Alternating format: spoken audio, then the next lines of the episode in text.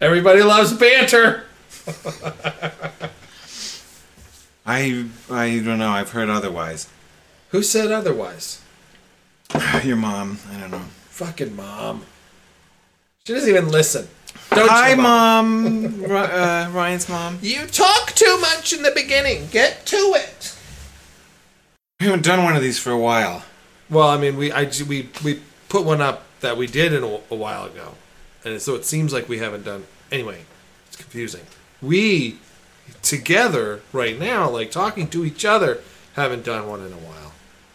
But I posted one recently, so it may seem if you're just like listening to us, be like, no, you did one just last time. Yeah. You got to read the descriptions, people. All right, Nobody's gonna do that.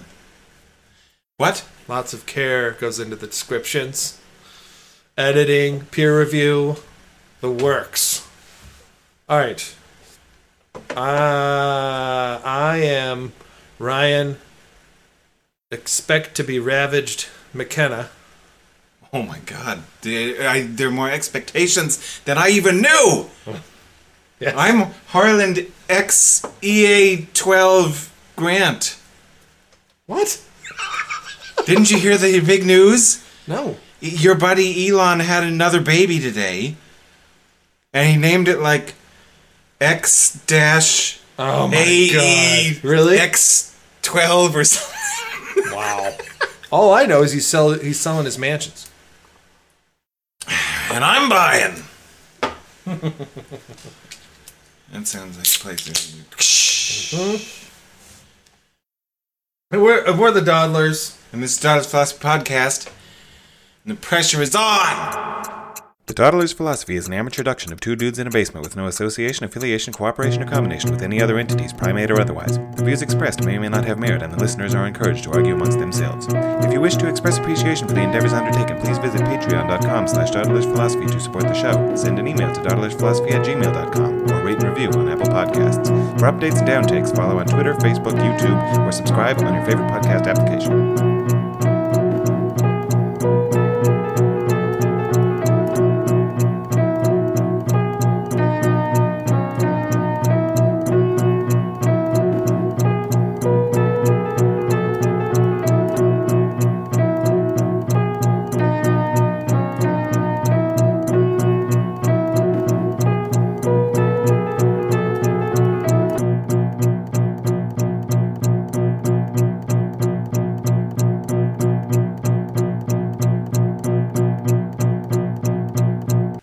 Talking about one of my favorite books tonight, and I tried to do it some justice, but it'll probably be a mess.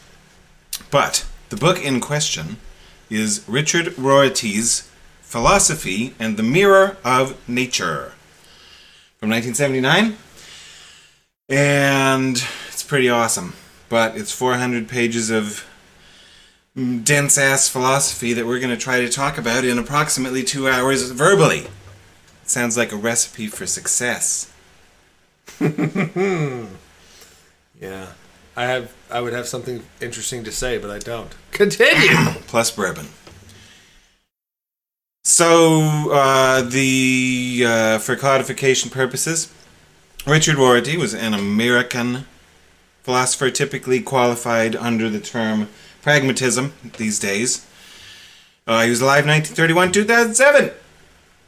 Went to school at University of Chicago and Yale, and then taught primarily at Princeton and Stanford and some other places.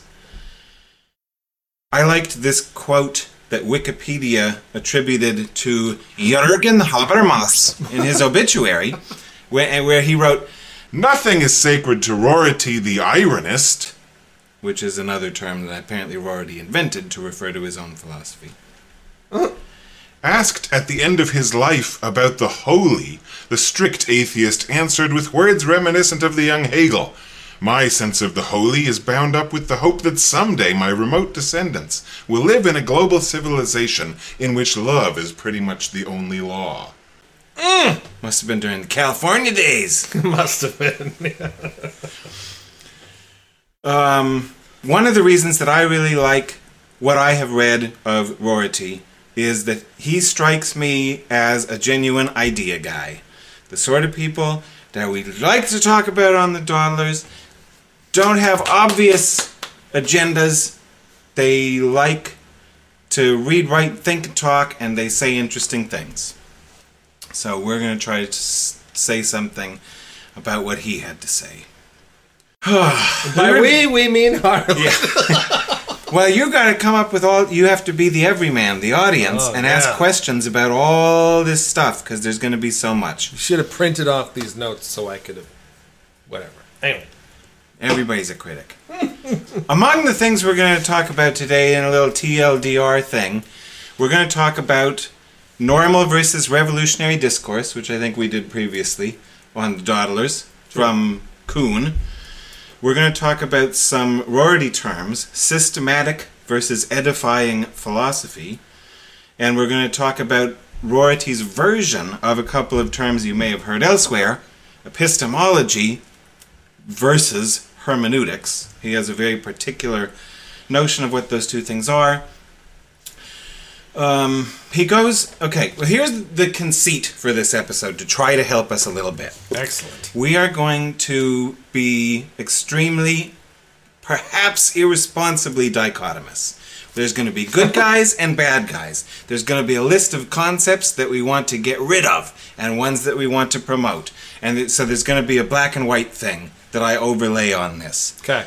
just to assist a little bit. Because Rorty has a huge list that he wants us to transcend, abandon, etc. Not replace. And that is important, and we'll get to that later.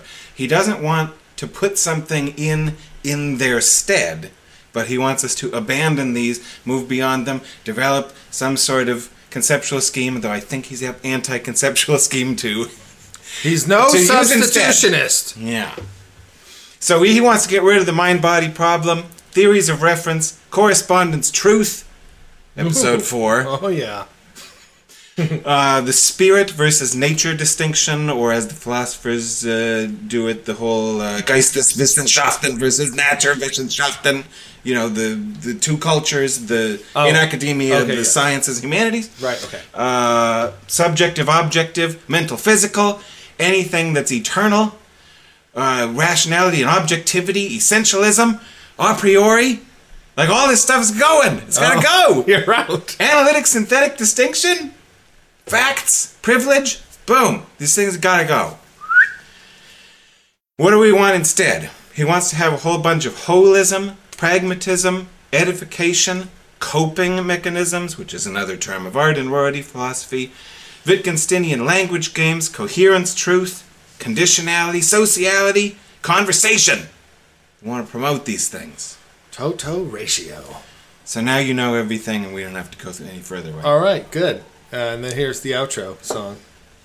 We already wrote in the preface of Philosophy in the Mirror of Nature. Yes. Almost as soon as I began to study philosophy, I was impressed by the way in which philosophical problems appeared, disappeared, or changed shape as a result of new assumptions or vocabularies. A philosophical problem was a product of unconscious adoption of assumptions built into the vocabulary in which the problem was stated. Assumptions which were to be questioned before the problem itself was to be taken seriously. Getting back to these assumptions, making clear that they are optional, I believed, would be therapeutic.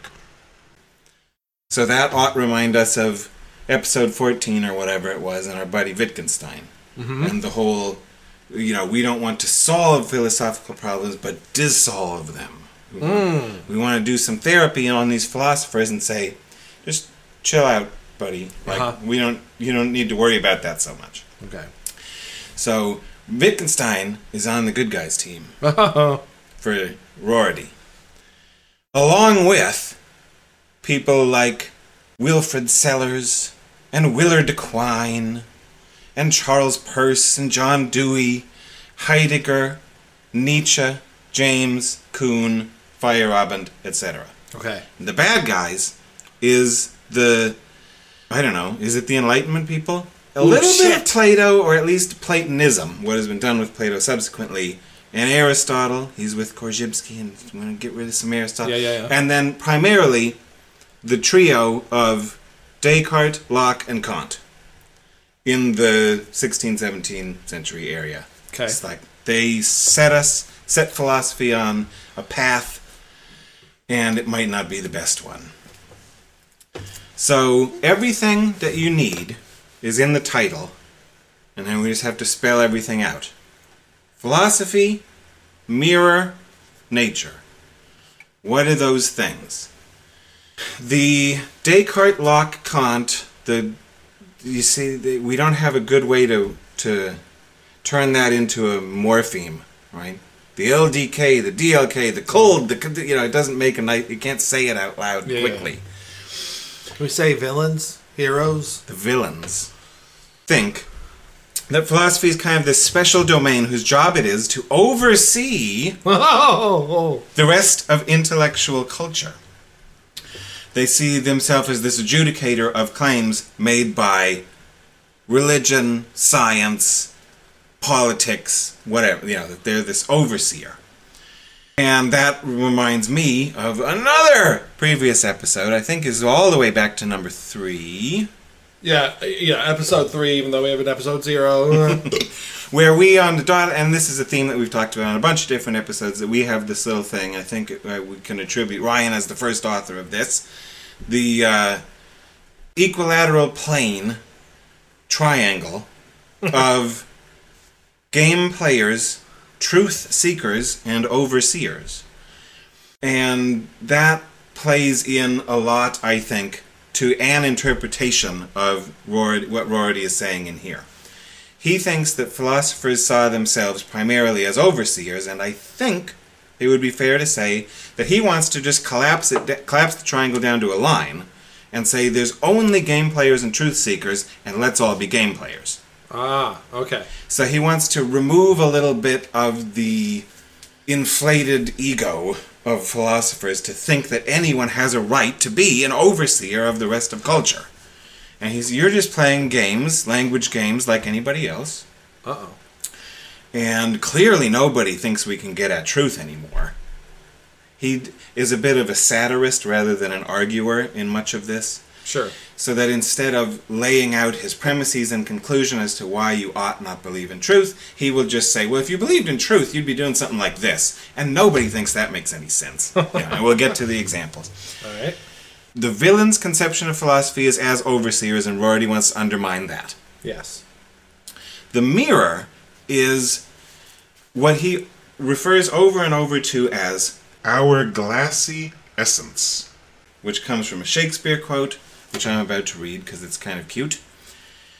And it's the myth or conception that the nature of being human includes that we have a faculty, going back to the whole Kant picture again, of rationality somehow in here, and that the job of philosophy is to somehow grasp, represent, reflect reality or the world or whatever internally so that we have this glassy essence, this mirror inside, and epistemology's job is to kind of polish the mirror and make sure that it accurately reflects what is out there. Gotcha. Shakespeare wrote, you know, one of these fucking philosophers, they're like, watch me do a dramatic reading of Shakespeare. Do it. But man, proud man dressed in a little brief authority, most ignorant of what he's most assured, his glassy essence, like an angry ape, plays such fantastic tricks before high heaven as to make angels weep, who with our spleens would all laugh themselves mortal. and I like that in many different ways. It ties together all kinds of stuff. Yeah. My co-host has spleen issues before, right? That's right. I've had a And we talk about apes all the time, and you know, Jesus Christ. It's just as if it was meant for us. it, it was meant for us. And then uh, the nature part is just the assumption again that he diagnoses as developing as the result of a particular language game. But it's the conception that there is such a thing as a fixed, eternal, objective reality outside of us that then our job is to reflect. So those are the, the three elements that make up this picture from Descartes, Locke, Kant that Rorty wants to shatter. shatter that mirror. How much does that make sense? I mean, I've got a lot of things going on in my head. Um, I think I, I understand the the you know the visual metaphor or whatever of the mirror being inside and whatever's outside then reflects and we then have some access to if not the thing itself then to some uh, internal processing of what's outside. And that would be the mirror's reflection. And again philosophers like you said have to go around polishing it for the epistemological reasons that we need a clearer picture a clearer and clearer picture. And that's that that makes sense to me. I don't know if i'm am i getting it would you say? Yep, Or- sounds right. all right so then uh the idea that he wants to break down your preferred geometric form of this what did you call it? A quadrilateral plane or something? You called Oh, it an equilateral, Equilateral flat plane or whatever, you know, blah, blah, blah. that uh, you know you want to collapse you want to basically get rid of one of the points and just have a line between truth seeking and game playing i don't know how far i'm supposed to deviate you know but when you say he wants to get rid of overseeing you in the past have identified yourself more in terms of committing overseeing behaviors so how do you feel when you get that sense from Rorty when he's like, "Sh- "Got that shit out, Harland"? Are you like, "Don't! This is my thing. I want to oversee." Like Korzybski, perhaps even he seems like a bit of an overseeing kind of thing.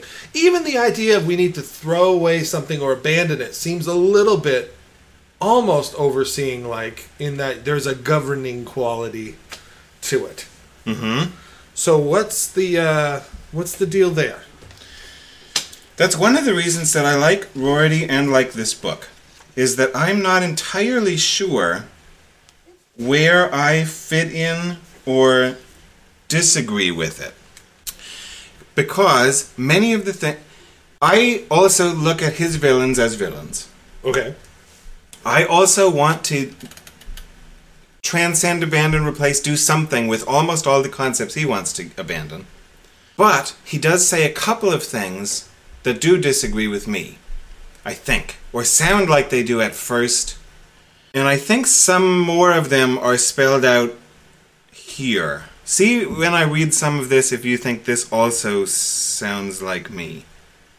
I have argued that the desire for a theory of knowledge is a desire for constraint, a desire to find foundations to which one might cling, frameworks beyond which one must not stray. Objects which impose themselves and representations which cannot be gainsaid.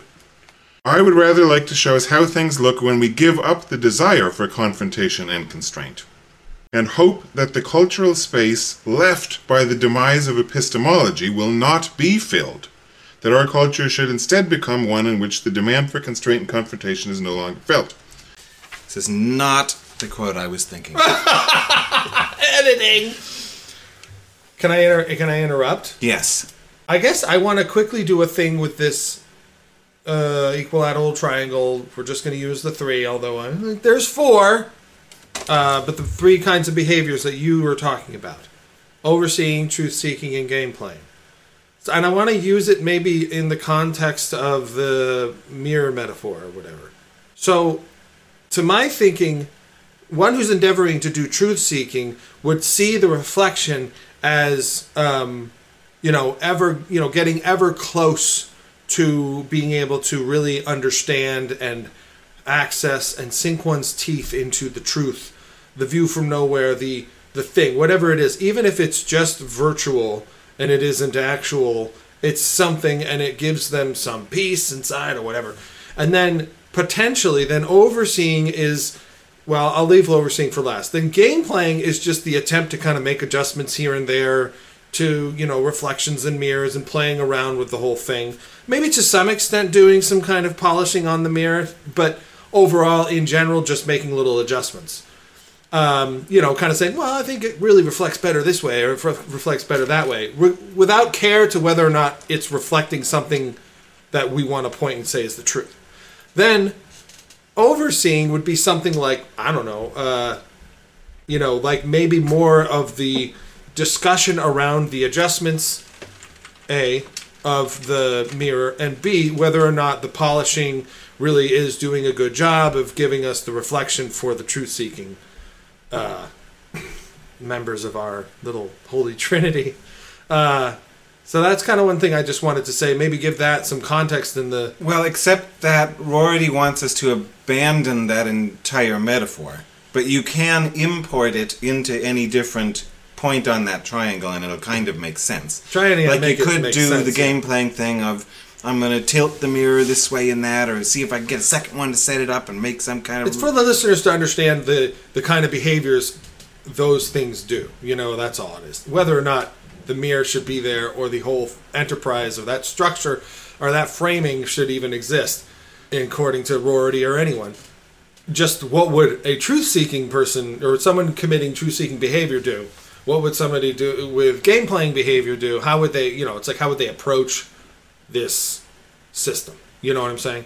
So that's kind of, you know, what would the motivations be and all that kind of stuff. Game playing would be let's just have some fun screwing around, seeing what happens when we, you know, make a little tweak to this knob or whatever. Truth seeking motivations would be, well, we're trying to get a reflection of reality so that we can harness the power of blah, blah, blah, blah.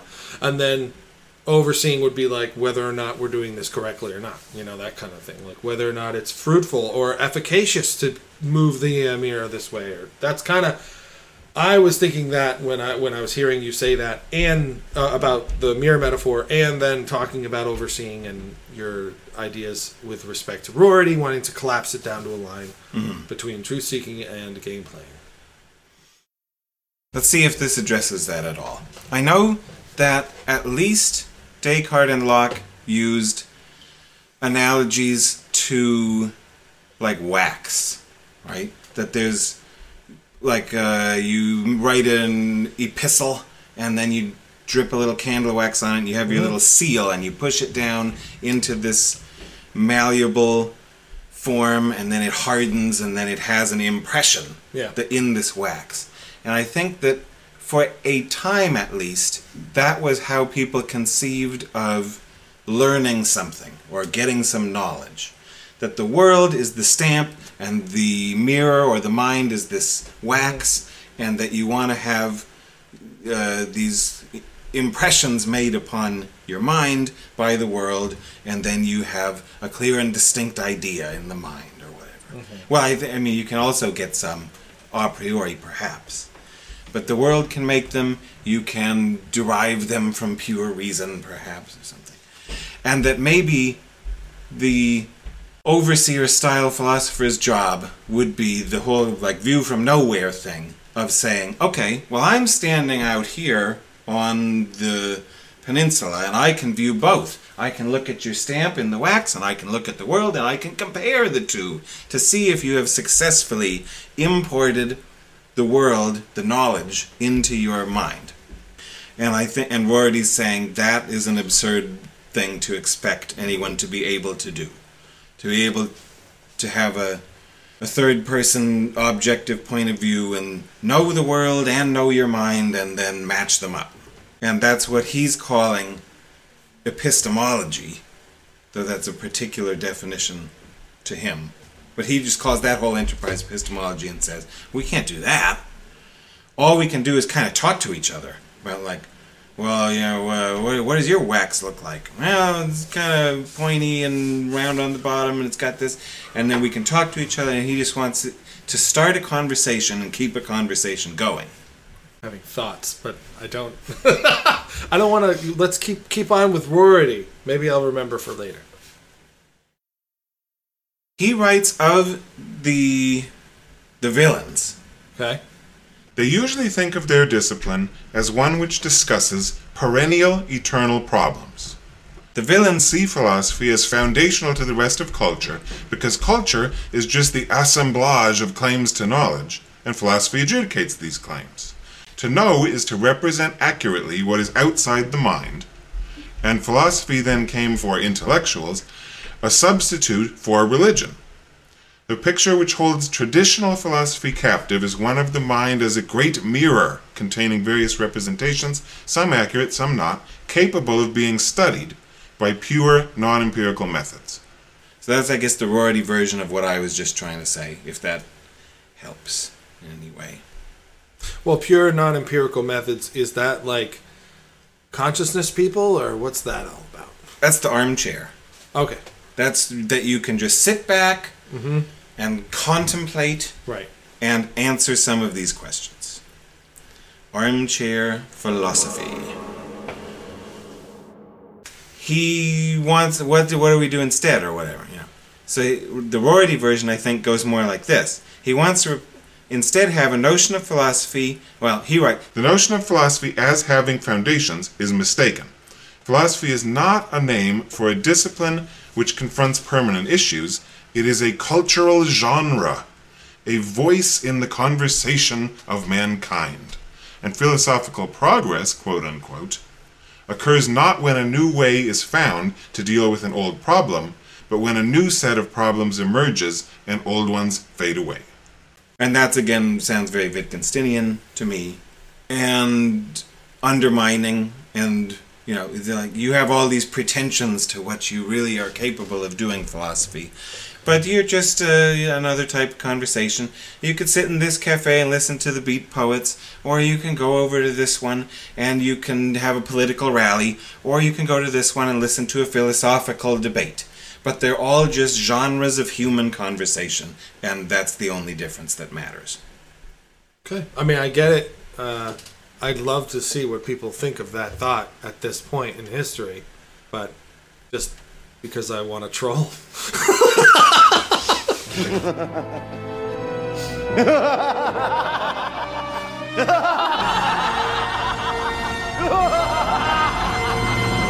Well, that can be your homework assignment, I guess. I don't know. Yeah, I guess I'll have to do a little um, survey. You know, made up of that kind of rority type stuff, which will make people's like chimp come out and be like, "Whoa, fuck you!" Oh, so, all right, if that what we've just done is the end of the intro, then we'll start, and part one of the three parts will Oh, be yeah. the last part, and then we'll talk about how he got there. So the first thing that I was going to read is that thing that I accidentally just did about how Oh. you know you desire this theory of knowledge and it's a constraint. You want confrontation and constraint. Okay. Is this old view? And this the title of the chapter is from epistemology to hermeneutics. And those words mean different things, I think, in the Rorty than they do to us walking in the door.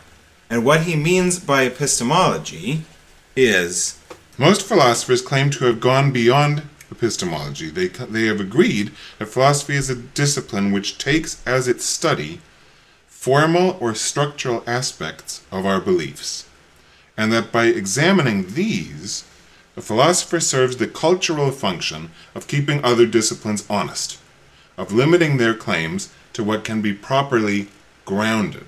epistemologically grounded. Huh? The dominating metaphor is to think that to understand how to know better is to understand how to improve the activity of a quasi visual faculty, the mirror of nature, thus to think of knowledge as an assemblage of accurate representations. That's what he's calling the, the language game, the job, the cultural form of epistemology. They're digging around in there to study the formal structural aspects of human belief and see if this visual metaphor thing, if they're mirroring nature properly. Okay.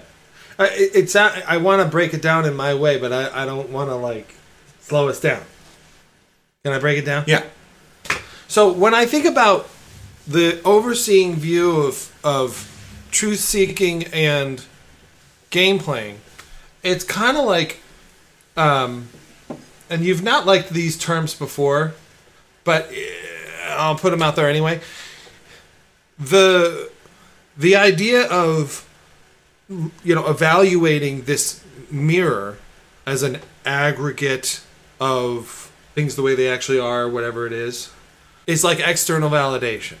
It's a comparison of your model to the world. In in science, we'll have some kind of model, and usually it's going to just draw a straight. You know, it's going to draw a line, and you know how far are the points scattered around it or whatever. The points would be you know reality or whatever the data, and then in this comparison here, hmm. and then the line just represents the plot of what the model output is. But then when the overseeing person looks at a game player, they might actually use something more like internal validation to see like is the model put together well. You know, that kind of thing. And so it seems to me like this is all very external validation oriented toward his epistemology stuff. And you obviously have a lot more to say, so maybe that'll become clear to me what's going on. But that's just my initial trigger is that he's essentially talking about comparing the model to the world or whatever. It seems to me, and so his this primarily so far is with the villains. He's saying truth seeking be gone, like stop external validation or something like that. Mm-hmm. I don't know what he means in the other when he talks about his heroes yet, but I don't even know if any of that made sense. If I'm like "Eh," derailing, and you know how like the track, you know, the wheels come off the tracks and they start plowing through the sage and the dust and everything.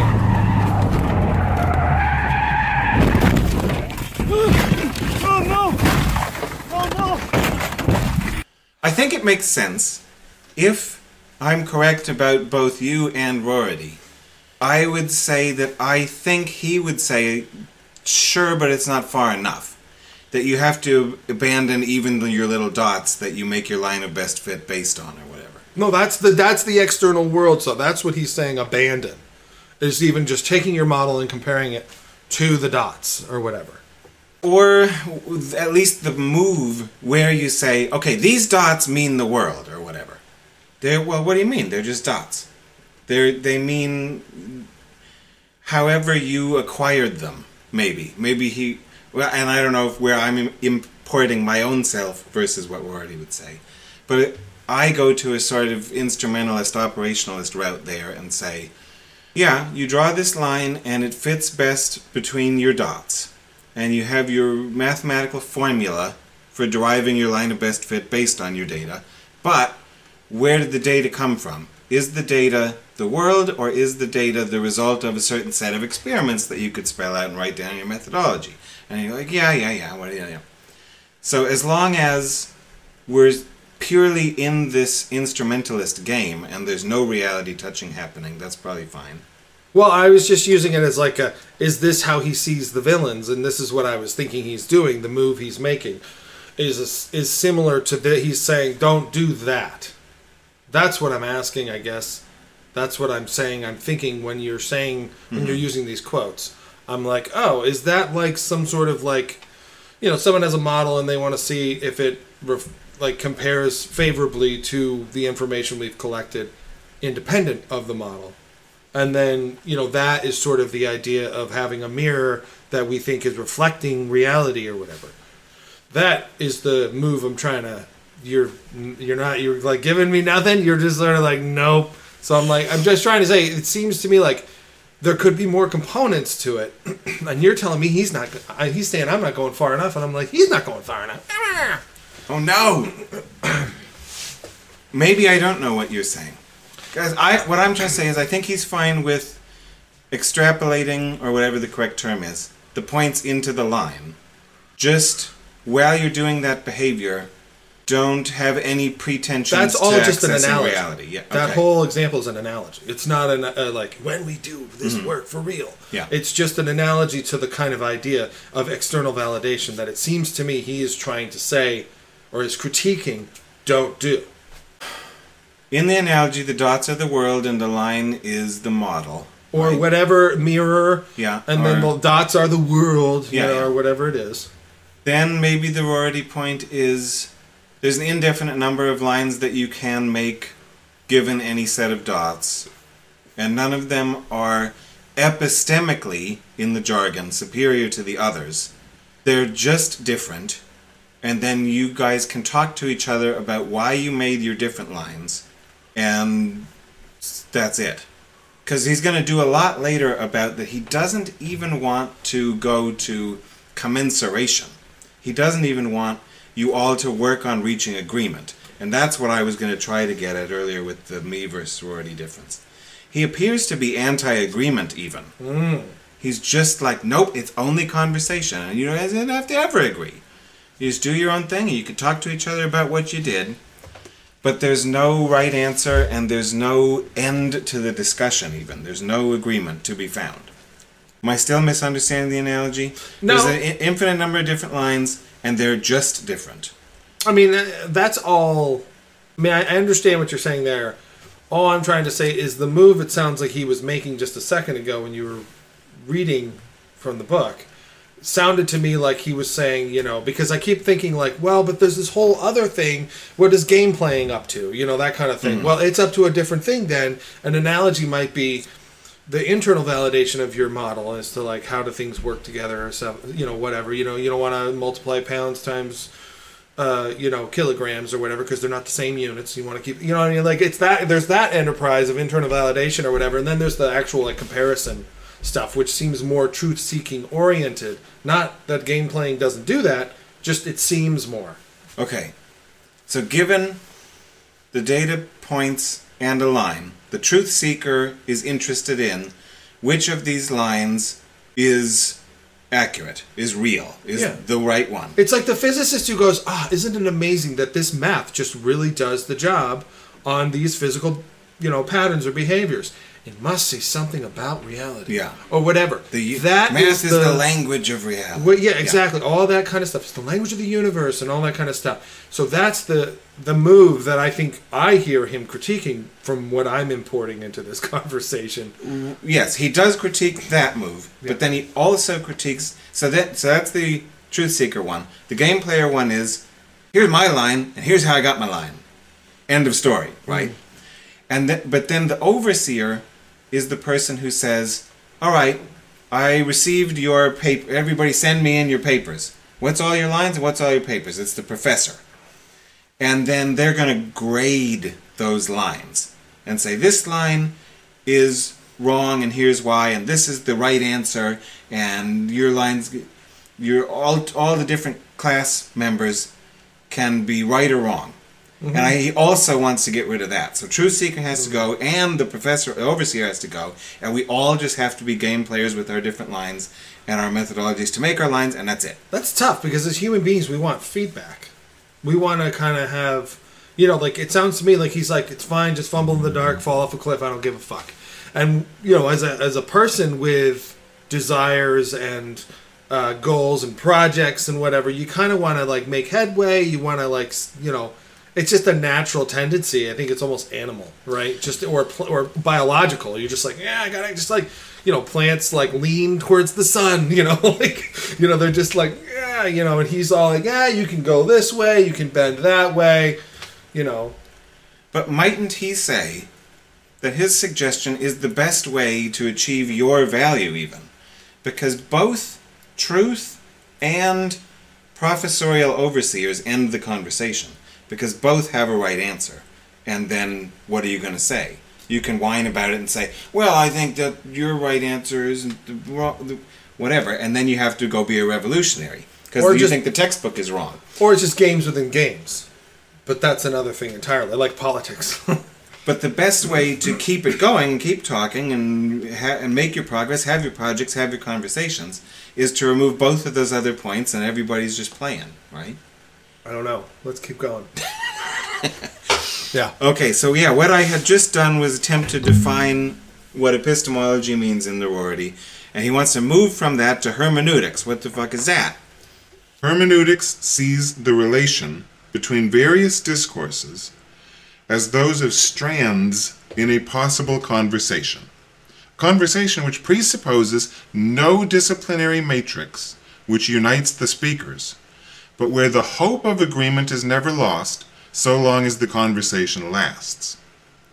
This hope is not a hope for discovery of an antecedently existing common ground, but simply hope for agreement itself, or at least exciting and fruitful disagreement. That's all very gameplay to me. Yeah. But I don't see why you can't still have some kind of confirmatory thing where the game is to match my line better than you did to these points. And here's how But we the- go well, about what does it, better you mean? know? well, the the rules would be okay. Well, we're going to say that it's you know you're only you you, you fit tighter within these residuals of the you know you have these you know the residuals fit tighter within these points or whatever and you didn't do that and i did and da da da and i landed my triple point twist or whatever and you kind of like scraped with your you know you didn't quite do it and they gave me a 9.8 and you a 9.5 mm-hmm. you know that's all that's game to me Well, it is to the extent that you realize that the judge's output is arbitrary and it's just what they decide. What there aren't yeah is Well- criteria that the judges are supposed to use or whatever. But that's where it's games within games because then that val- that criteria that you use to evaluate has its own set of rules. You know, so it's like you fit within that one, and it's sort of mushroomed or you know umbrellaed out over it, and then you have these rules above that. So from the game playing perspective, it's just that. It's just rules within rule. You know what I mean? Games within games. Mm-hmm. So and so the idea is you know connect the dots or whatever. Or, you know whatever it is that one one says. You know it's like when you're out on the pond. You're like, okay, I'm gonna skip this rock five times, or you know whatever it is like kids do when they're like, oh, I'm gonna I'm gonna try and hit that little hole in the tree with this stone, and every kid's trying to throw it and they hit the stone. It's yeah, it's arbitrary in the sense that you've picked out this pattern in the world, and you're like, I just want to. Wouldn't it be cool if it went through the hole or whatever? Mm-hmm. And now everyone's like, oh, I'll do it, you know, that kind of thing. So it's sort of like just naturally evolves or whatever. It just comes out, and it's fun. I don't know what else to But- say. That situation is always subject to Huck Finn coming along and throwing a rock that misses the hole and declaring that he won. And then the rest of Ah, you say, nice. "But you didn't put it in the hole. That's the rules, Huck." And he's like, "Yeah, fuck you, N-word. I don't have to do that. I'm gonna. It just works for me." Like he changes the rules. You know, he's an abnormal discourse participant, and there's nothing to which you and Huck can appeal that ultimately underlie. There's no way for you to compel him to accept your rules. God no. And we're not going to really include him in the game either. That's what haunting the margins, I guess, is all about. Is people who aren't included in the game. Yeah. So, I mean, you can, if Right. you have the social power or whatever to exclude. It's like A member, it's like that round table. Remember uh, that that Dutch TV show? I don't even remember what it was called. It's all over YouTube, and it had Dennett and had Gould and Freeman Dyson, and it had uh, Sheldrake. You know, Rupert Sheldrake. And every once in a while, whenever Rupert Sheldrake would play, he'd throw the thing away from the hole. Yeah. And they'd all be like, "What the fuck?" You know. And he'd take over for a second, but then they'd all like everyone, like Dennett would engage and be like, "Let me see if I understand you correctly" or whatever. And then after a while, they're all just like, "Whatever." And then they just go like they'd move on and they would play their little game together. But okay, we can start with the question: What was there before the Big Bang? Uh, uh, a kind of Platonic archetype, or God, or Steve Gould is thinking, "Am I going all the way to question. Hilversum just for Can't answering think of rubbish it. questions?" or not? It's not a question we can take up. Anything you say is largely expressive of a whole set of personal biases that it would take hours on the couch to unravel. And it may not even be a well-formed question, which I think was Steve mm-hmm. Toulmin's mm-hmm. point. That is, can you use the word before in that context? It may be simply an inappropriate use of the word. The question whether it's well formed or ill formed is at the moment undecidable.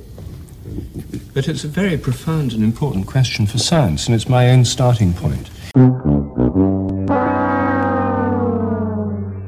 You know, I think of like the Peanuts when they all walk together, and it's just like a cloud or whatever. That's what they were, and then Oh, Rupert would be yeah. like, kind of walking behind him, Dragging You know- his blanket. Yeah, exactly. Yeah, and that's kind of what I what I picture in a YouTube setting that we can go and watch that you just described. Where I'm going to throw this, and it's going to be like, and Yeah, that's a good like, example. Fuck you! I'm not doing that. We're just we're we're excited about playing this game, Rupert. Mm-hmm. You know, and he's not, and that's fine. If he, I think he's been relatively successful at finding people to play with.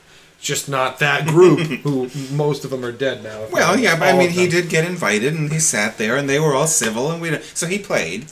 And I think that Rorty would be in favor of inviting people like Sheldrake Well, and maybe even more Yeah. to your roundtables. Absolutely. That's part of his point. He's like, d- don't have this pretension that you guys who play by a given rule set, who are playing your favorite game, it's somehow the only game or the best game in town To me, whatever. that seems like it could be equally a critique of both truth seeking and game playing. Then you know, right? He wants an egalitarian game or something where everyone gets to play, and maybe no medals get put out, but great because no one wins.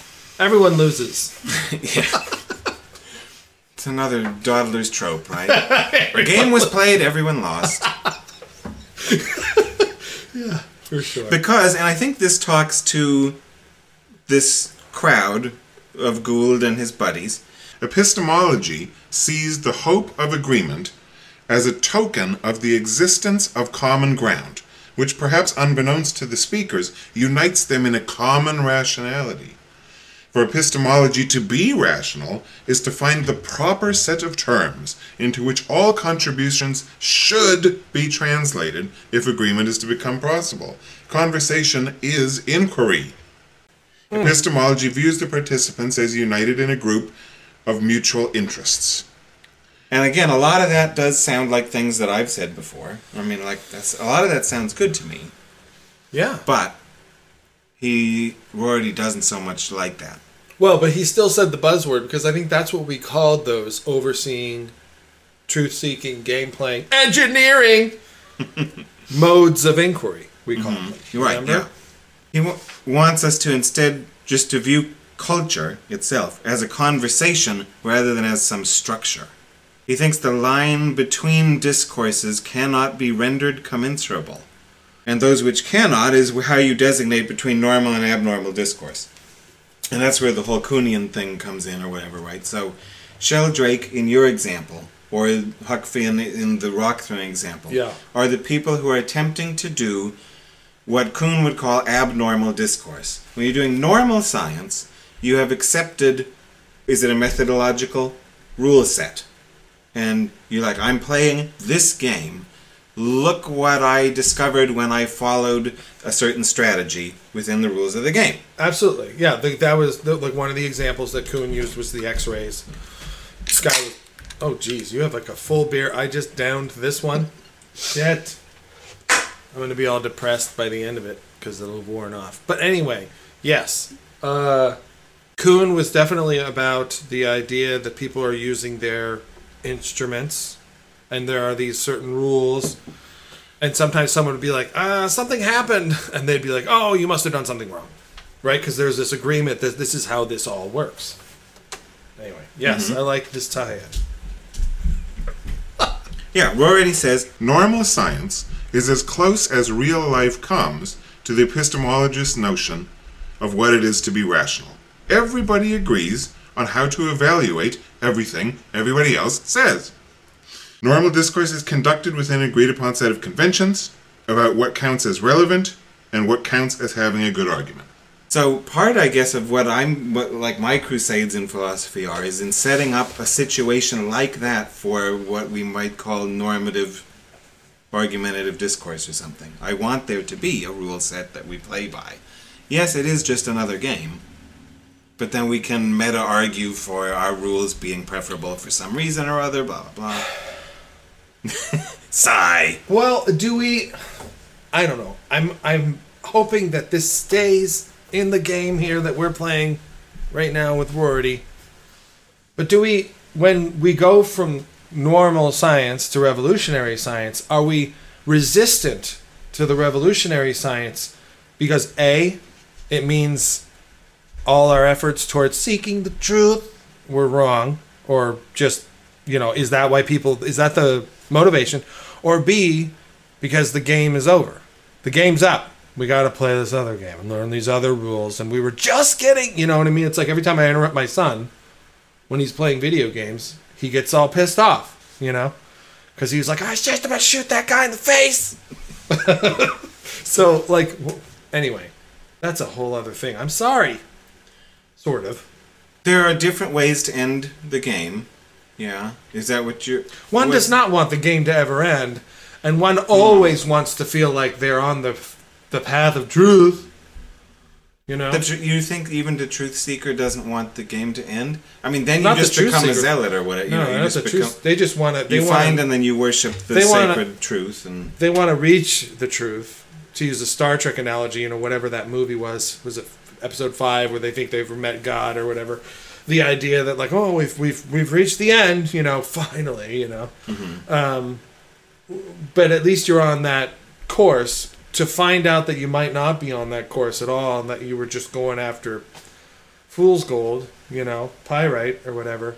You know what I mean? Like it's a, it's that kind of like the disappointment that is so involved in the end of normal science and the beginning of real revolutionary science and the resistance i'm thinking would have to do with that and that everyone's busy playing the game or seeking the truth yeah. Isn't is the revolutionary scientist the one who comes along and is like just goes up to the Nintendo and jerks the cartridge out and says, "No more Mario, we're playing Duck Hunt now," and just puts another one in. No. And they're like, "But I was playing that game. I was good at that game. I suck at Duck Hunt. I don't want to do that."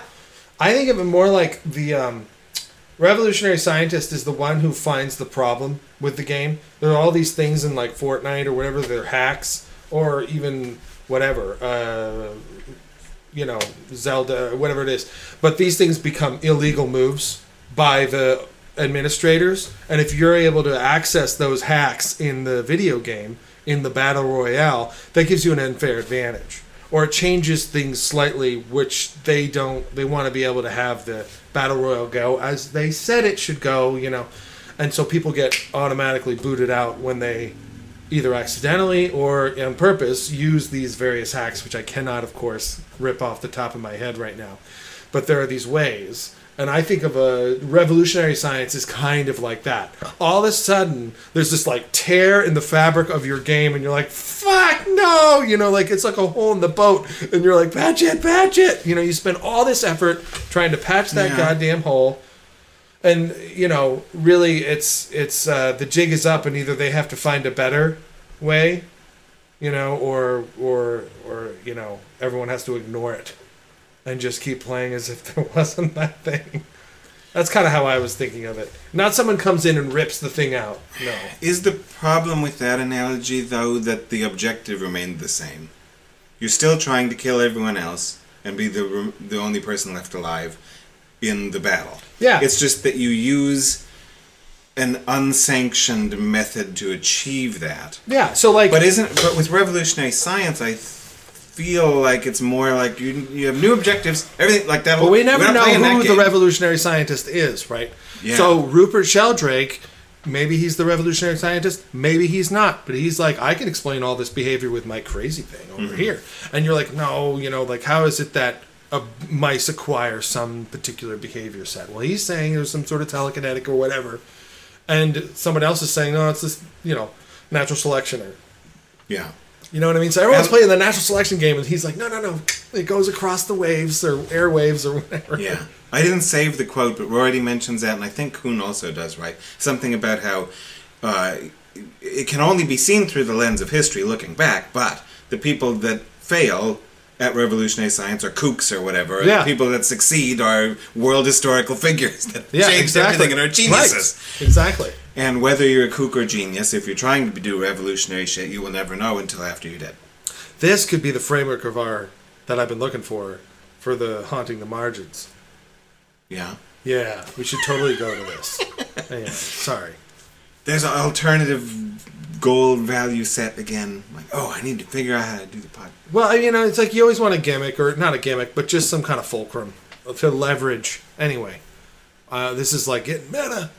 We like pragma. getting meta, don't we? Pragma. More, it's more like pragma because it's about like things that we actually do or whatever, right? Anyway, like the podcast. Mm-hmm. Talking about it's like shop talk on the podcast about the podcast. It's pragma. About this, Rorty wrote, uh, We are the heirs of 300 years of rhetoric about the importance of distinguishing sharply between science and religion, politics, art, philosophy, and so on. It made us what we are today. But that doesn't mean we have to proclaim our loyalty to these distinctions. It's not to say that there are objective and rational standards for adopt- adopting them. We would do well to abandon the notion of certain values, for example, rationality, as floating free of educational and in- institutional patterns of the day. So that's one of the ways that he's just kind of insulting Yeah. the distinctions and traditions of normal science, normal discourse. He's like, well, it's at least what you're used to, but does that mean that it's great? And then he kind of just does a little dot dot dot after that. Like, I don't think he so much as argues against that, other than to say, give me something more than that's what we've said for a long time and that's what I was taught. Because that's clearly not an argument, and the burden's on you. So until you give me more than, well, it's what I'm used to, then I'm not going to do it. I would say that's that's huge. I mean, that's like a big part of everything for all a lot of these endeavors because you're just getting. It's like a it's an ontogeny. You know, it's a development. You're you're born into some new thing that you're looking into. You're, uh, you know, I don't know, maybe you're at a, you know, in an AP class in high school or whatever the fuck it is. And then you go to college and you get your bachelor's and you're moving along. You found your, your major and now you're getting your master's, your PhD or whatever it is. And you, you know, like you're moving through these steps and it's like, well, I just, I like this. like whether, Yeah. you know, and I'm getting more and more familiar. I'm, ma- I'm becoming more, I'm increasing my mastery of this game. I enjoy that. It's the um, it's the whole idea that you know there's again games within games or objectives within objectives. You're breaking two rocks against each other to get a sharp edge, but you're breaking them to get a better and better types of type of sharp edge for all kinds of reasons. Well, this one doesn't cut your fingers as much, you know, or wh- whatever it is.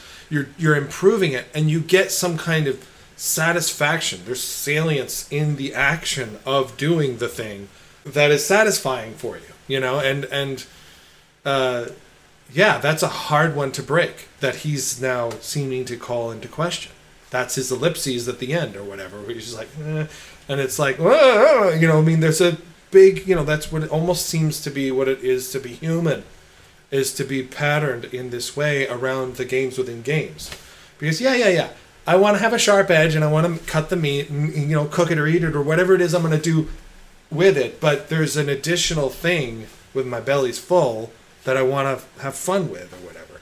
And there's no leopards wanting to bite my head off right now, so this is good, you know. Mm-hmm.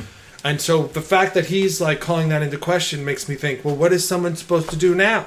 You know, just wait for the leopard to come and bite off your head, or we're passing the time here, Rorty. I mean, yes, that does sa- that is a human thing, as Nietzsche would say, all too human. and this part reminds me of Nietzsche in that it sounds like what he called the breaking of the tables or the revaluation of all the values. When you're chipping your stone axe, yes, there are ones that are preferable to others, but only based on some system of what you want it to do.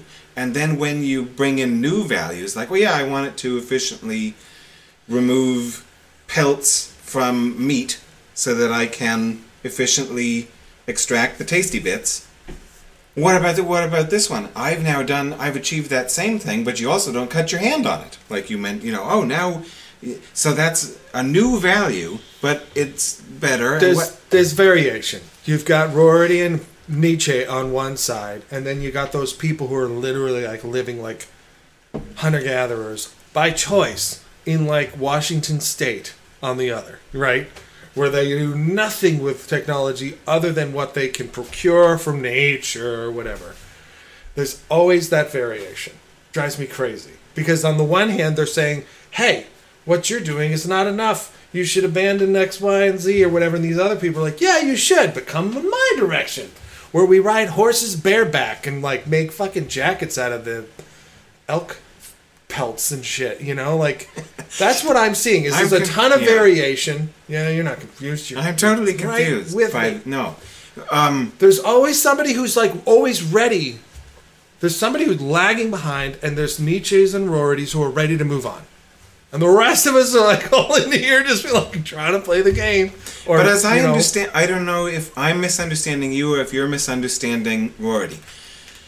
Or, of course, I mean, there's other choices. but we're dichotomous tonight. um, they don't want you to stop living and making your axes and doing whatever you're doing. They just don't like it when those of you in the tribe who do that add on top of it and this is that how thou shalt make an axe forevermore. This is how God made it, and this is the right way, and thou shalt always make them this way. They just want to take away the that big list of things from before. The that it's true, that it's eternal, that it's rational, that it's essential. Just as long as you're not making any of those claims, but you're just making an axe, then I don't think they have a problem. Oh, good. All right. Well, they, I was saying that that we're just making an axe, but that in our human way we get we get some kind of enjoyment or we get some kind of stimulation from the process in and of itself, and that's why it's these games within games, right? It's this um, trying to make a you know uh, doing something different with the uh, you know uh, uh, sharp edge making and yes, ultimately you're going to use it to cut meat or whatever. But there's this little game within that, which is to do better next time or to make it this way. Or like tonight, my son, seven years old, he'll be turning eight soon. He cooked dinner. And uh, you know, as soon as he sits down and he starts to eat, he starts to complain. Oh, we should have done this and should have done that. You know, like it's always these little bits and pieces that we want to do. You know, uh, you know, should have had salt at this time, or you know, like, and that to me seems very human. That's not something that I think other organisms necessarily have acquired Probably not. to the same extent that we have. And if Rorty and Nietzsche are like, no, abandon that, you know, it's all too human, then it's like, wait, wait, wait, wait, you know, like, eh, okay, well, I don't, but the part about whether you enjoy doing it seems extraneous to this issue. okay, well then I guess that's fine. Then I misunderstood you. Okay. All too human. I mean, you can was go like, ahead and enjoy it, but that's that. I just go to like evolutionary psychology or something then, and like, well, yeah, you en- enjoy perfecting, improving projects and the and creating technologies. Well, that's a sounds like a beneficial adaptation to have. So let's make more of the monkeys who like making things. Sure. But I, we're not supposed to like evolutionary psychology anymore, right? That's on the outs. Well, I don't think that's necessarily a psychological thing uh, as much as a. I don't even know what that is. Just behavior? I don't fucking know. I mean, I, I don't think evolutionary psychology is on the outs. It's just kind of trying to figure out where it's on the ins. That sounded like a joke I didn't get. It's trying to figure out where it's on the ins. I don't know. It's it's one of those things that, in a way, didn't meet the standards of someone like Gould or whatever it was, and because he was on the end with all these other people, it's sort of haunting the margins in its own right. But it's still got enough people who buy into it that it's not quite living on the edge or anything like Yeah. that. Okay. Well, good, because I kind of like it. All right. Hermeneutics is not another way of knowing slash understanding, as opposed to explaining. It is better seen as merely another way of coping. And again, that kind of becomes a term of art or whatever. I love coping. And that's what the whole axe making is about, right? It's just uh-huh. coping. I have projects, I have some materials here, I can modify my materials to better accomplish my projects. It's just about how to cope. I like it. Yeah. Yeah. Coping I ranges think, are great. and I think part of this happened in previous discussions betwixt you and I about topics similar to this.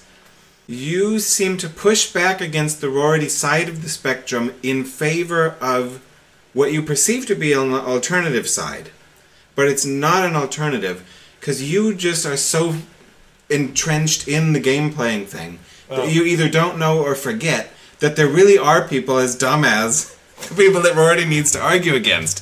And you're like, oh yeah, I didn't even know I needed to argue against that. Well, I don't. I mean, it's. Uh, oh, Jesus Christ. I'm just so smart. The difficulty, Rorty writes, stems from a notion shared by Platonists, Kantians, and positivists that man has an essence. namely, to discover essences. And I'm pretty sure that you're just saying, I never even knew that people thought that. Like, what? No. Nobody thinks that. No. But lots of people throughout history have thought that, and they need a takedown. And you're just like, in your little sciencey game playing realm, you're like, what? No. What has that got to do with it? Back off, man. I'm a scientist. No, just having a good time over here. Yeah.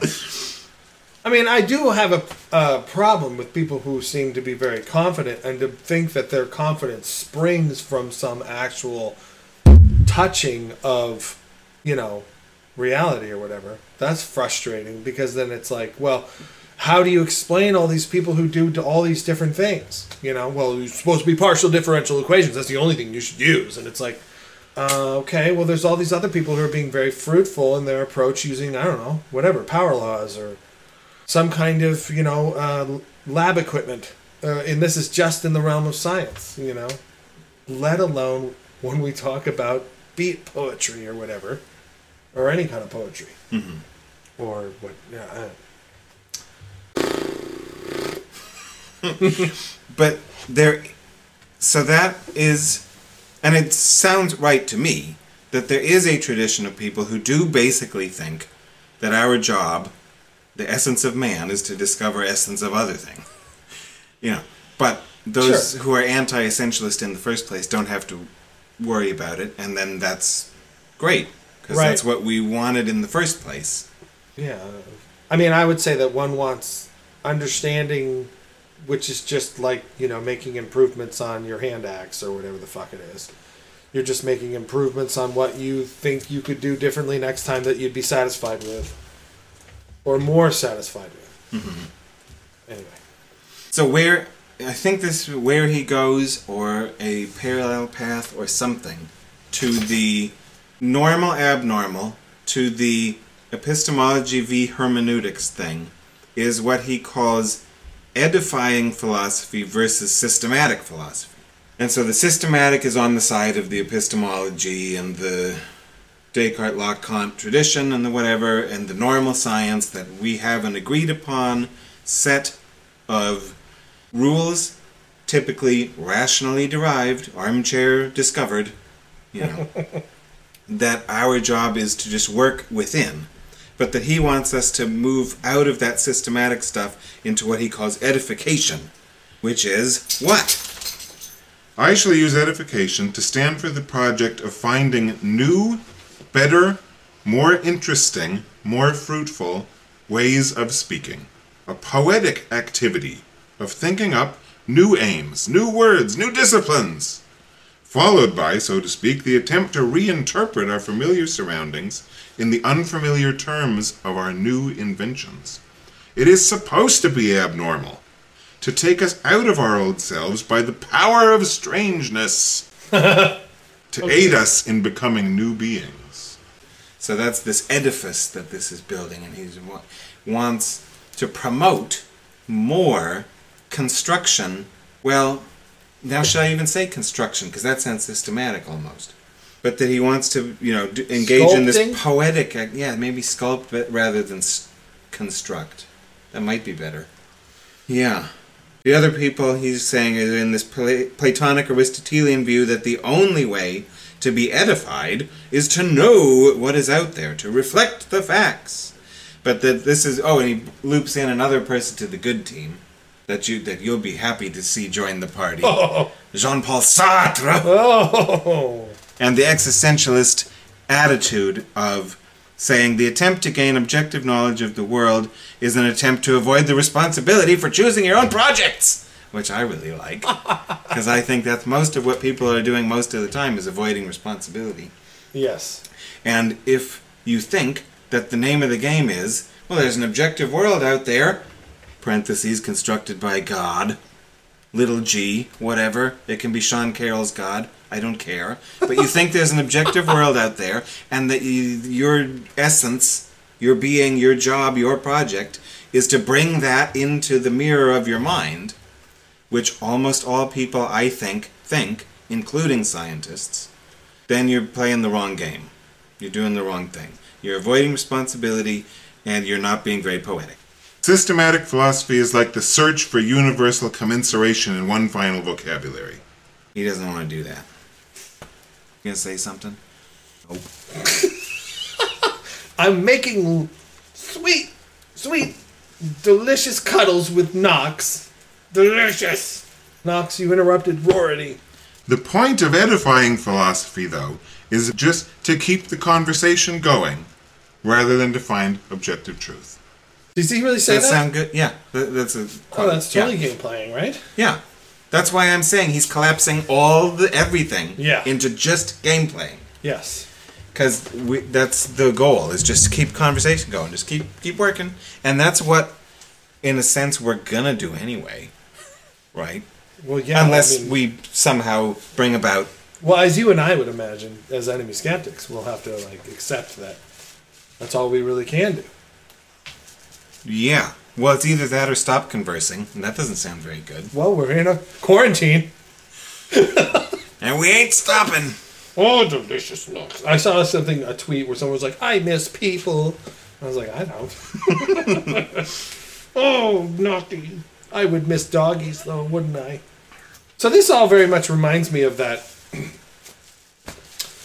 that um, philosopher or scholar of religion, and he had a similar kind of thing where he's like finite and infinite games book. The idea that there is, you know, really it's the infinite game that we all want. We don't want finite games because finite games mean there's all this hard structure and you know we win we find the truth and all that kind of stuff and it validates our existence Yeah, and responsibility and all that crap and really it, the whole point is to just keep playing you know yeah the already sounds like he would be totally with Carse right? yes david p Carse James james, James p P. Carse Carse. jesus christ and that he's promoting making the game infinite yeah and that if you're going to be a normal discourse member, you're playing a finite, potentially finite game. Yeah. Maybe they're not all, but uh, but revolutionary science continues the game the- right, that makes it infinite for sure. Yeah. I'm just saying maybe there are infinite normal games too, but we know for sure if you play revolutionary or allow the revolutionaries in your game, Right. that's infinite, definitely. yes oh delicious So why should we do this? How? What's the argument or what's the thing? If you want us to move from normal to abnormal, systematic to edifying, what's the problem? Right? And you're like, oh wait, it's not over. No, I I, thought mean, I we was were done. Like, well, shit. What kind of answer is the right answer for someone like Rorty? Right? He doesn't necessarily require Harlandonian arguments, though, right? He does not require arguments, does he? No. In fact, I might not even like- like them. I could say like, "Uh," you know, like without art there is no life, or whatever, something like that. Like to continue to live. Yeah, without arguments, why bother? Yes, delicious. Sorry, They're sorry, all gonna be like, what does he keep calling I'm t- delicious? it's Knox. He's so cute. He's totally making the cover of this one. and Knox is a dog. by He's the a way. doggy. Anyway, The aim of this book We arrive at one hour fifteen minutes in. okay. is to undermine the reader's confidence in the mind as something that one should have a philosophical view about, in knowledge about something of which there ought to be a theory that has foundations, and in philosophy as it has been conceived in the LDK tradition or the D- whatever. Sure. The villain. And so that if he can accomplish those things, that that's what's going to be the motivation to become abnormal. So he's got to get rid of the, the mind, which we've done in multiple episodes, and Be gone! and in the pretensions of epistemology and this traditional philosophy thing. Rorty is not an ironic kind of fellow, though. No, he's ironic kind of fellow. Oh, God. Ironism. Oh, that's her title. An ironic kind of fellow, or whatever, right? yes, it is. There's lots of possible. No, there's one. There's just one, Highland. Only one truth. Have you learned nothing? it's very distracting around here, folks. It is. but it's a sausage. It's like you know, there's a little. He's got this tail, which is like a sausage, and then he's a sausage. It's like games within games, sausages within sausages. The things people care about. I'm like, nobody cares about that. And then Ryan's like, yeah, nobody cares about fucking what Rorty had to say either. Yeah, no, that's true. But then that means it kind of proves his point. Go to bed, Liam. We're so off the rails.